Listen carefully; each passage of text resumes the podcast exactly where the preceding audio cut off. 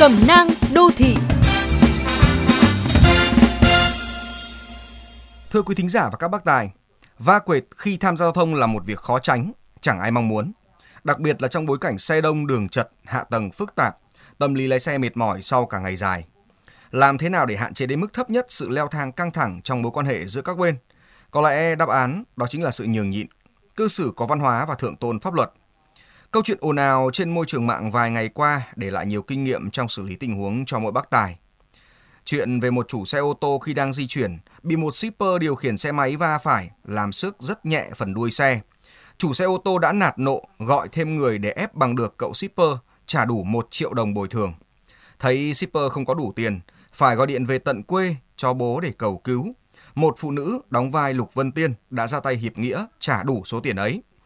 Sau khi trở về, do cảm thấy bất bình với thái độ của chủ xe ô tô, chị đưa câu chuyện lên mạng, bị công kích, chủ xe ô tô lớn tiếng dọa nạt người phụ nữ và cả những người chỉ trích anh ta.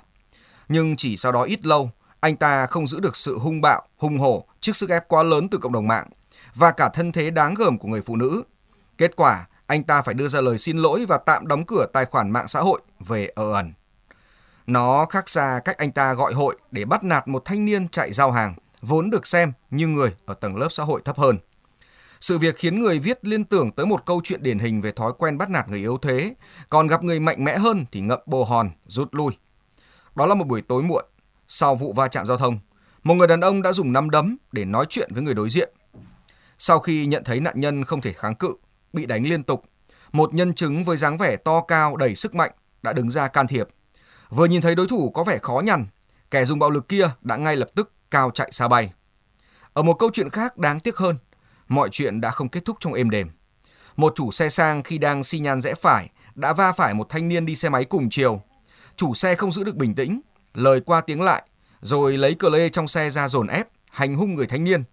Sau khi van nài xin lỗi mà không được bỏ qua, bị rơi vào bước đường cùng, thanh niên đã rút dao ra đâm vào ngực khiến chủ xe sang tử vong. Ra néo đứt dây, mọi chuyện đã không thể cứu vãn. Người chủ xe sang đã vĩnh viễn không còn cơ hội để hiểu được giá trị của sự ôn hòa, như người chủ xe đòi một triệu bồi thường cho vết sức nhỏ xíu kia. Hai tiếng giá như khi mọi sự đã rồi, đều đã muộn. Nhưng những câu chuyện ấy nhắc nhở mỗi người khi tham gia giao thông cần ứng xử điềm tĩnh, không mang nạt nộ bạo lực ra để giải quyết vấn đề. Bởi lẽ nếu ngày hôm nay bạn bắt nạt được một người, nhưng ngày mai thôi bạn có thể sẽ bị một người vị thế cao hơn bắt chẹt và dở thói du côn. Nguyên nhân sâu xa thì các nhà tâm lý học đều đã lý giải. Những người ưa bạo lực với người khác lại chính là những kẻ yếu đuối về mặt tinh thần, bị dồn nén cảm xúc và phải cố che giấu bản thân. Bạo lực hay thói bắt nạt, suy cho cùng chỉ phô bày sự yếu đuối, thiếu hụt nội tâm.